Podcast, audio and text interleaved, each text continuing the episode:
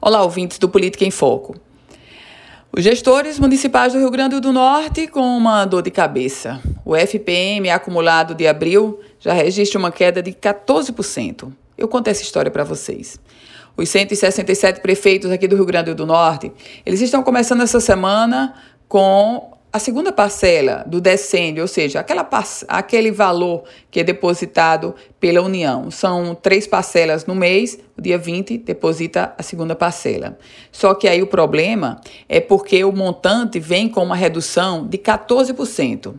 De acordo com os dados da Confederação Nacional dos Municípios, o segundo decênio de abril no F P M, ele já, o segundo decênio especificamente, é de um aumento de quatro vírgula zero seis por cento, mas o acumulado de abril é de quatorze por cento de redução. Para os prefeitos municipais, que já viviam antes mesmo da pandemia da covid dezenove, eles já viviam uma grande aflição em se tratando de cofres públicos, de crise financeira, com a pandemia da covid dezenove. Isso se acentuou e agora, com a redução do F P M, o problema se torna maior ainda.